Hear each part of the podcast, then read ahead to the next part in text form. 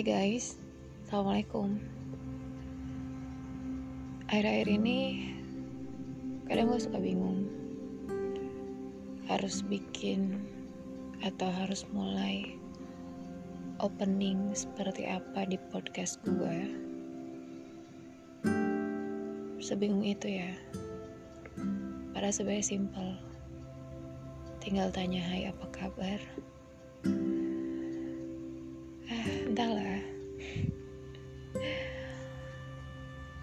oke gini. Semoga podcast gue kali ini bisa mewakili beberapa pertanyaan yang memang kebetulan udah masuk ke gue juga.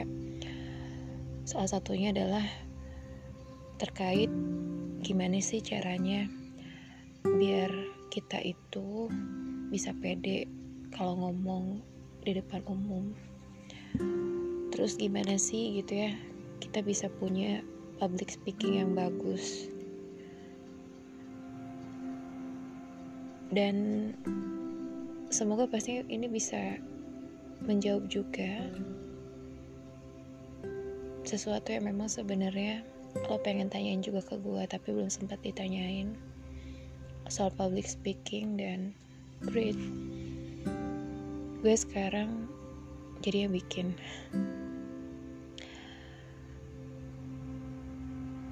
dan gue juga nggak tahu kenapa beberapa orang itu tanya ke gue.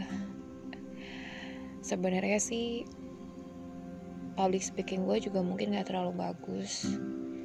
Tapi gue itu selalu pengen yang namanya mencoba.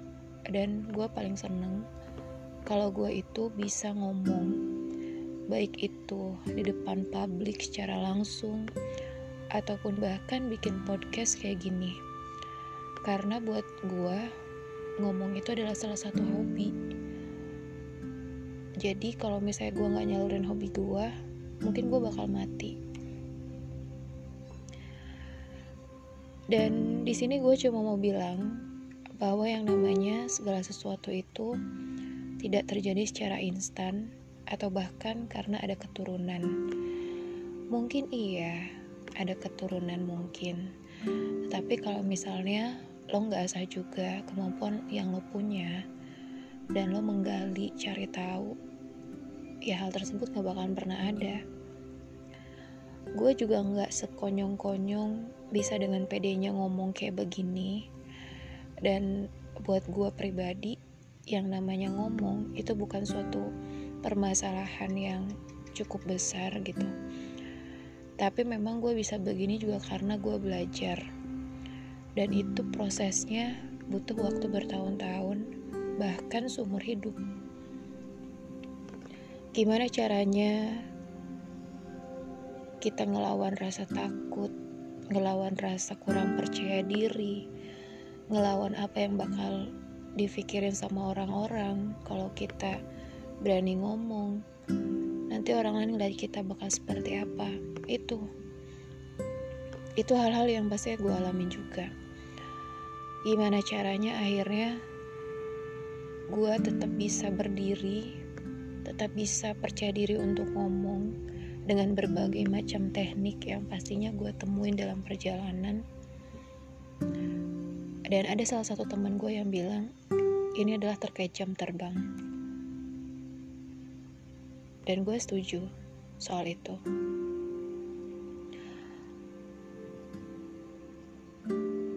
Dan gue ngerasa memang gue bisa semakin lebih percaya diri buat ngomong adalah ketika pertama kalinya gue akhirnya berani untuk terjun di dunia broadcasting saat itu. Dan itu sudah berlangsung berapa puluh tahun yang lalu sebenarnya. Tapi please lo jangan mikir kalau umur gue sekarang berarti udah sekitar 40 tahunan. Enggak. Usia gue masih sekitar 20-an kok. Gue takut aja pas gue bilang berpuluh tahun yang lalu. Oke okay, berarti umur gue sekarang seumuran sama oma bapak lo dong. Gak begitu ya cara kerjanya. Awalnya juga mungkin karena gue dibiasakan untuk mendengar awalnya begitu akhirnya terus kayak coba-coba untuk ngelatih ngomong depan kaca dan akhirnya ngeberaniin diri buat oke okay, gue terjun di dunia broadcasting ikut seleksinya dan pasti gue belajar dulu dan lain sebagainya dan sampai sekarang jadilah gue yang seperti ini yang lo dengerin di podcast Spotify. Nah sebenarnya memang um, ada beberapa tips atau cara buat belajar public speaking. Dan ini bakal semoga ngebantu lo yang memang pengen belajar juga. Seperti yang gue udah bilang tadi pasti kita punya pengalaman terlebih dahulu. Pengalaman di dunia public speaking kayak gitu ya apa pun itu. Misal ketika lo terjun ikutan organisasi dan otomatis yang namanya anak organisasi kan gak mungkin dong kalau harus diam-diam aja. Karena biasanya kita suka ngadain event dan lain sebagainya. So itu juga dibutuhkan yang namanya public speaking juga kan itu nah uh, tadi gue juga udah sempat bilang bahwa ada satu momentum yang akhirnya bikin gue tuh kayak oke okay, gitu ya. Gue belajar public speaking gue mulai dan akhirnya gue bisa seperti ini karena tadi gue ada pengalaman di dunia broadcasting intinya begitu nah oke okay sekarang yuklah kita bahas satu persatu tipsnya seperti apa untuk jadi public speaker. Nah, um, sebenarnya ada dua hal ya, ada teknis dan non teknis sifatnya. Tapi oke okay lah, lo nggak perlu pikirin itu. Gue bakal sebutin satu persatu aja, biar lo nggak nggak mikir juga, aduh ini yang teknis yang mana non teknis yang mana, nggak perlu. Pastinya lo harus nguasain bahan dulu. Apa pun ya posisi kita di depan umum pastinya kita harus mempelajari dulu kita harus menguasai bahan atau materi dulu gitu. Kayak misalnya lo mau jadi MC ya lo pasti pertama harus tahu dong rundown acaranya seperti apa konsep acaranya mau seperti apa kayak gitu. Terus juga walaupun memang lo kayak misalnya udah suka berapa kali jadi MC atau misi aja dan sebagainya bukan berarti lo nggak belajar tetap lo harus belajar lo harus tahu materinya seperti apa. Dan kalau misalnya lo udah tahu oh ya oke okay, rundownnya seperti ini keinginannya seperti ini iya lo cari bahan lo juga belajar cari referensi juga. Kayak gitu bila perlu lo bikin kayak notes kayak gitu atau bullets poin-poin lah intinya. Apa aja sih yang harus lo omongin gitu. Dan gue juga seperti itu. Gue cuma kayak baca materi intinya terus akhirnya oke. Okay, gue kayak liar sendiri untuk bikin poin-poin pentingnya apa gitu untuk dijadiin acuan dan pastinya tadi kita harus ngerti materi apa yang bakal kita bawain. Dan selain itu juga penting untuk kita tahu nih audiens kita itu siapa. Jadi jangan sampai juga kita itu um, apa namanya salah keliru ngomong juga sih. Karena kita juga nggak hafal audiens. Kita cuma fokusnya untuk hafalin materi tersebut itu dan pastinya penguasaan bahan atau materi itu jadi salah satu hal yang penting banget. Nah terus sebenarnya ada juga teknisnya. Kalau gue tuh biasa gini karena walau gimana pun gue tetep ya kalau misalnya harus berbicara depan publik itu masih ada kayak perasaan deg-degan dan sebagainya itu masih ada gitu normal. Karena gue kan random banget kalau misalnya ketemu orang gitu. Nggak gue tuh ketemu orang yang memang sama tuh enggak. Jadi otomatis kan aduh muka baru lagi suasana baru lagi gitu dan pasti kalau misalnya setiap acara itu kan nggak di satu tempat yang sama beda-beda dan sebagainya. Nah gimana sih cara lo ki gitu untuk menguasai rasa deg-degan lo atau nervous lo itu? Um, pertama gue atur napas biasanya. Gue ambil napas buang napas kayak gitu. Terus gue tenang gue harus bersikap tenang. Lalu di pikiran gue tuh selalu dihujani sama hal-hal pedeki pedeki pedeki kayak gitu. Percaya diri percaya diri percaya diri. Terus juga boleh juga lo kayak gerak-gerakin anggota tubuh lo gitu dulu gitu. Itu boleh nggak apa-apa kayak gitu. Tapi pastinya tadi pengaturan pernafasan itu penting banget itu ya. Lalu sentuh juga ketika kita ngomong di depan publik itu jangan kaku loh. Lo jangan kayak batu gitu. Jadi lo mata lo harus main. Lo walaupun memang misalnya ki audiensnya kan misal seribu orang. Gimana caranya kita bisa ngeliat mata audiens? Hello. Hai juga. Pandangan lo itu bisa istilahnya ngelihat ke sana kemari ke kiri ke kanan ke tengah kayak gitu. Jadi jangan sampai lo pandangan lo gerak tubuh lo itu cuma fokus kayak misalnya di bagian senternya aja. Yang enggak lo tetap perhatiin audiens lo itu kan bukan cuma dari tengah tapi ada di kiri ada di kanan kayak gitu. Dan jangan sampai gini tatapan lo tuh kosong karena ada beberapa orang yang kalau misalnya ngomong di depan publik itu mereka tuh tatapan matanya tuh kosong nggak main gitu loh nggak ikutan ngomong. Nah itu loh penting juga. Jadi yang ngomong itu yang bermain itu bukan cuma mulut kita tapi mata kita juga harus ikutan main harus ikutan bicara. Kalau mulut lo lagi ngobrolin soalnya misalnya tentang evolusi ya mata lo juga harus menunjukkan itu gitu. Dan ini penting banget sih gitu. Jadi kemampuan menatap audiens itu pastinya bisa bikin public speaker itu mampu kasih keyakinan pada para pendengar atau audiens tentang apa yang disampaikan. Gue udah sempat bilang bahwa materi sebagus apa pun, kalau kita cara nyampeinnya kurang bagus, kurang baik, kurang percaya diri, feelnya tuh nggak bakal dapet. Audiens juga pasti nggak bakal ngerasa bahwa tuh materi tuh nyampe ke kita gitu. Dan pastinya tadi kita itu kasih materinya harus penuh hati segala sesuatu yang memang dimulai dari hati dengan tulus itu pastinya bakal nyampe ke orang lain juga dengan hal yang sama gitu. Ada loh orang yang misalnya dia ngomong ya asal ngomong aja. Ke audiens tuh feelnya nggak dapet gitu dan kayak B aja gitu sebenarnya. Itu terus yang itu juga senyum. Nah sebenarnya sih memang nggak harus selalu kayak apa ya jenis-jenis public speaking itu public speaking. Mengharuskan kita untuk selalu tersenyum tapi memang gak mungkin banget dong kayak misalnya lo 30 menit kasih materi atau misalnya lo nge-MC 2 jam. Lo gak ada senyum-senyumnya sama sekali datar aja flat aja horror gak sih kayak gitu. Jadi memang bukan hanya lo bisa bikin audiens tertarik sama intonasi lo, sama suara lo, sama pembawaan lo juga, sama gerak mata lo kayak gitu yang pastinya terdengar nyenengin, tapi pastinya tersenyum. Nah ini juga yang gue pelajarin di dunia broadcasting. Jadi lo tau gak sih mungkin orang-orang mikir gini, aduh enak ya kalau jadi penyiar radio itu tinggal ngomong doang, modal ngomong doang. Dulu sempet banget ada beberapa teman gue yang kayak gitu terus akhirnya gue coba ajak nih mereka ke studio kayak gitu main lah dia ngeliat cara gue siaran kayak gimana dan akhirnya mereka tiba-tiba ngomong ternyata jadi uh, penyiar itu nggak gampang ya kayak gitu. Kirain gue tuh tinggal ngomong doang. Termasuk ketika uh, misalnya di studio ada anak-anak magang gitu mahasiswa. Gue kadang suka ngebimbing juga kan.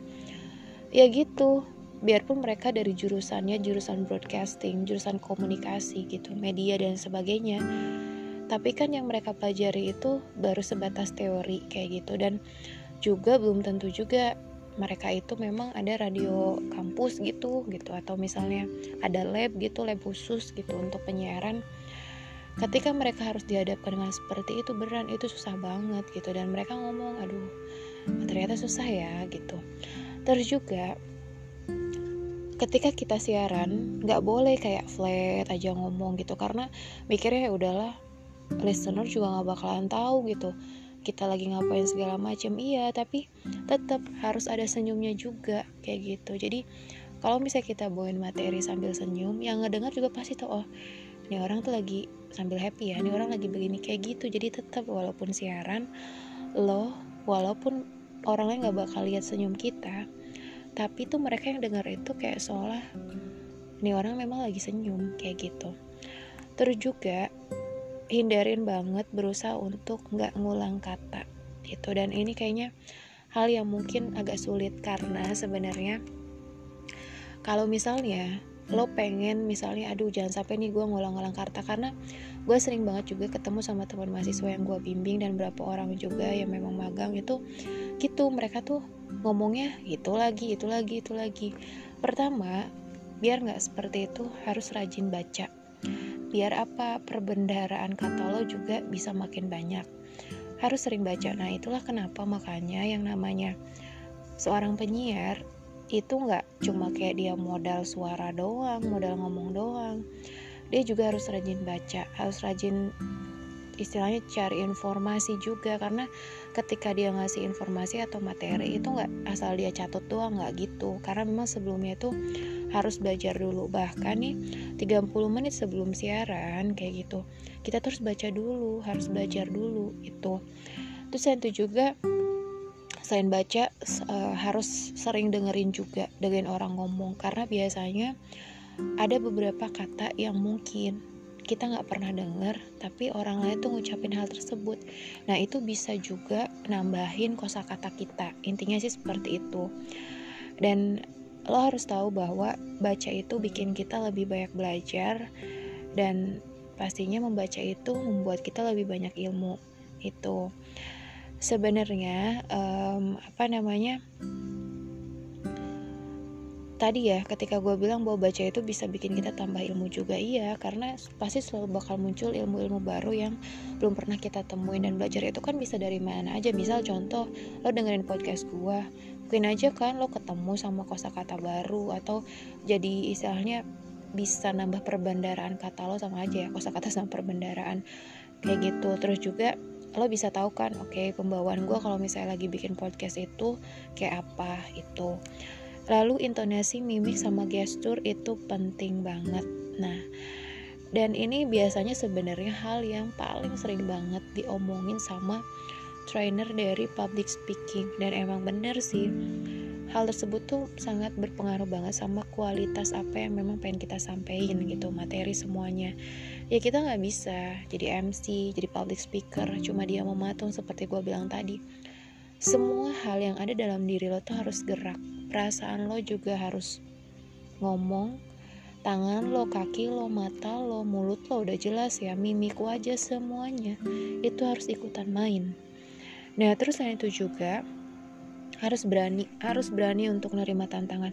Gini kita tuh nggak bakalan pernah bisa tahu sesuatu kalau kita itu nggak pernah nyoba. Sama halnya ketika misalnya aduh gue pengen nih bisa punya kemampuan public speaking gitu. Tapi lo nggak pernah nyoba untuk ngomong di depan publik dan sebagainya.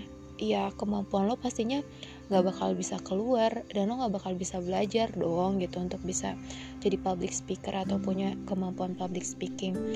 Gue waktu itu berapa puluh tahun lalu tuh ya gitu karena uh, gue tuh suka dengerin radio ceritanya terus kok enak ya maksudnya jadi penyiar gitu. Terus memang gue kayak ngidolain salah satu penyiar wah dia ngomongnya kayak gini. Terus gue kayak sambil hafal sambil hafal. Nah terus waktu itu ada tuh kayak keinginan aduh gue pengen juga nih jadi penyiar radio gitu ya. Gimana? gitu kan. Nah tapi waktu itu karena gue mungkin sering ngedengar akhirnya kayak lata sendiri oh jadi seperti ini. Terus kadang gue suka mempraktekkan itu di rumah depan kaca gitu. Tiba-tiba suka ngomong aja. Terus nggak tahu gimana ceritanya adalah lowongan kayak gitu ceritanya. Oke akhirnya gue kayak ih lowongannya di radio yang gue mau lagi akhirnya gue coba dong kirim CV apa. Ih dan itu prosesnya panjang banget ya. Nggak sekonyong-konyong lo jadi penyiar tuh enggak gitu. Dan gue waktu itu kayak masih benar-benar baru tuh baru banget gitu. Karena gue kan belajarnya cuma dari ngedengerin radio juga terus belajar public speakingnya ya cuma karena gue ikutan organisasi di osis dan lain sebagainya. Terus memang di sekolah gue ada radio sekolah gitu kan ceritanya. Udah cuma kayak gitu-gitu doang gitu. Nggak ada yang istilahnya bener-bener gimana banget gitu. Dan waktu itu gue sempet kayak ikut kelas broadcasting gitu sekolah lagi. Cuma memang kasusnya itu pas gue udah terjun di dunia broadcasting sih buat kayak nambah-nambah ilmu dan sebagainya gitu. Karena tadi gue pengen belajar public speaking lagi gitu kan. Akhirnya udah gue coba untuk ngelamar ikutan ikutan wah ikutan berapa kali tes berapa bulan itu dari mulai tes suara dan lain sebagainya. Ya udah akhirnya gue lolos. Nah itu. Awalnya sih kayak gitu. Jadi kita harus berani dulu berani juga untuk yang namanya tadi. Ketika ada kesempatan datang ada tantangan nih datang lo mau ambil atau enggak. Terus juga um, apa ya kita itu harus sharing sih. Harus sering-sering sharing juga. Kayak misalnya ya uh, apa namanya kayak misalnya lu anak broadcasting nih ya otomatis lo harus ngobrol dong sama orang-orang di dunia yang sama kayak gitu. Terus juga belajar juga kayak misalnya di radio lain tuh kayak gimana sih kalau siaran gitu. Ya kita harus belajar juga ya seperti itu sambil ngasah kemampuan public speaking juga. Terus tadi ya suka dengerin orang lain itu. Ya sebenarnya memang uh, bukan berarti ya public speaker itu orang yang memang dia udah jago ngomong doang dari sono enggak lah dia juga belajar. Sampai sekarang juga gue sama. Gue masih suka denger dengerin kayak orang orang lain ngomong kayak gimana itu masih. Terus please jangan nyerah. Segala hal itu butuh waktu. Oleh karena itu lo nggak boleh nyerah. Satu atau kejadian melakukan kayak bakalan terjadi deh. Misalnya uh, lo keceletot ngomong gitu pas lagi nge atau apa gitu. Nggak apa-apa gitu. Tapi pastinya kalau misalnya lo sempet ngalamin kejadian kayak gitu pede aja. Lurus aja gitu. Waktu itu gue sempet pernah. Jadi uh, apa namanya gue tuh tiba-tiba tuh nyebutin salah satu brand itu kan sebenarnya nggak boleh ya gitu. Terus tapi akhirnya gue kayak pede aja. Sempat gue waktu itu kasih tahu sama salah satu teman dan juga kayak MD di situ uh, eh nggak apa-apa katanya maksudnya salah ngomong kayak gitu. Nanti uh, caranya kayak gini gini gini. Terus gue dengerin oh iya bener. Ya udah akhirnya karena dikasih tahu kan dan gue jadi kayak belajar gitu dari kesalahan gue bahwa memang ya udah uh, apa namanya lanjut aja gitu nggak perlu takut sih istilahnya. Nah uh, sebenarnya apa ya kalau dibilang tipsnya itu bisa dibilang banyak banget sih dan itu tiap orang tuh macam-macam ya random juga. Tapi mungkin segitu dulu dari gua. Semoga bermanfaat juga dan pastinya tadi ya bisa bantu lo juga yang memang saat ini lagi pengen belajar untuk jadi public speaker dan gimana caranya ya udah dengan podcast gue ya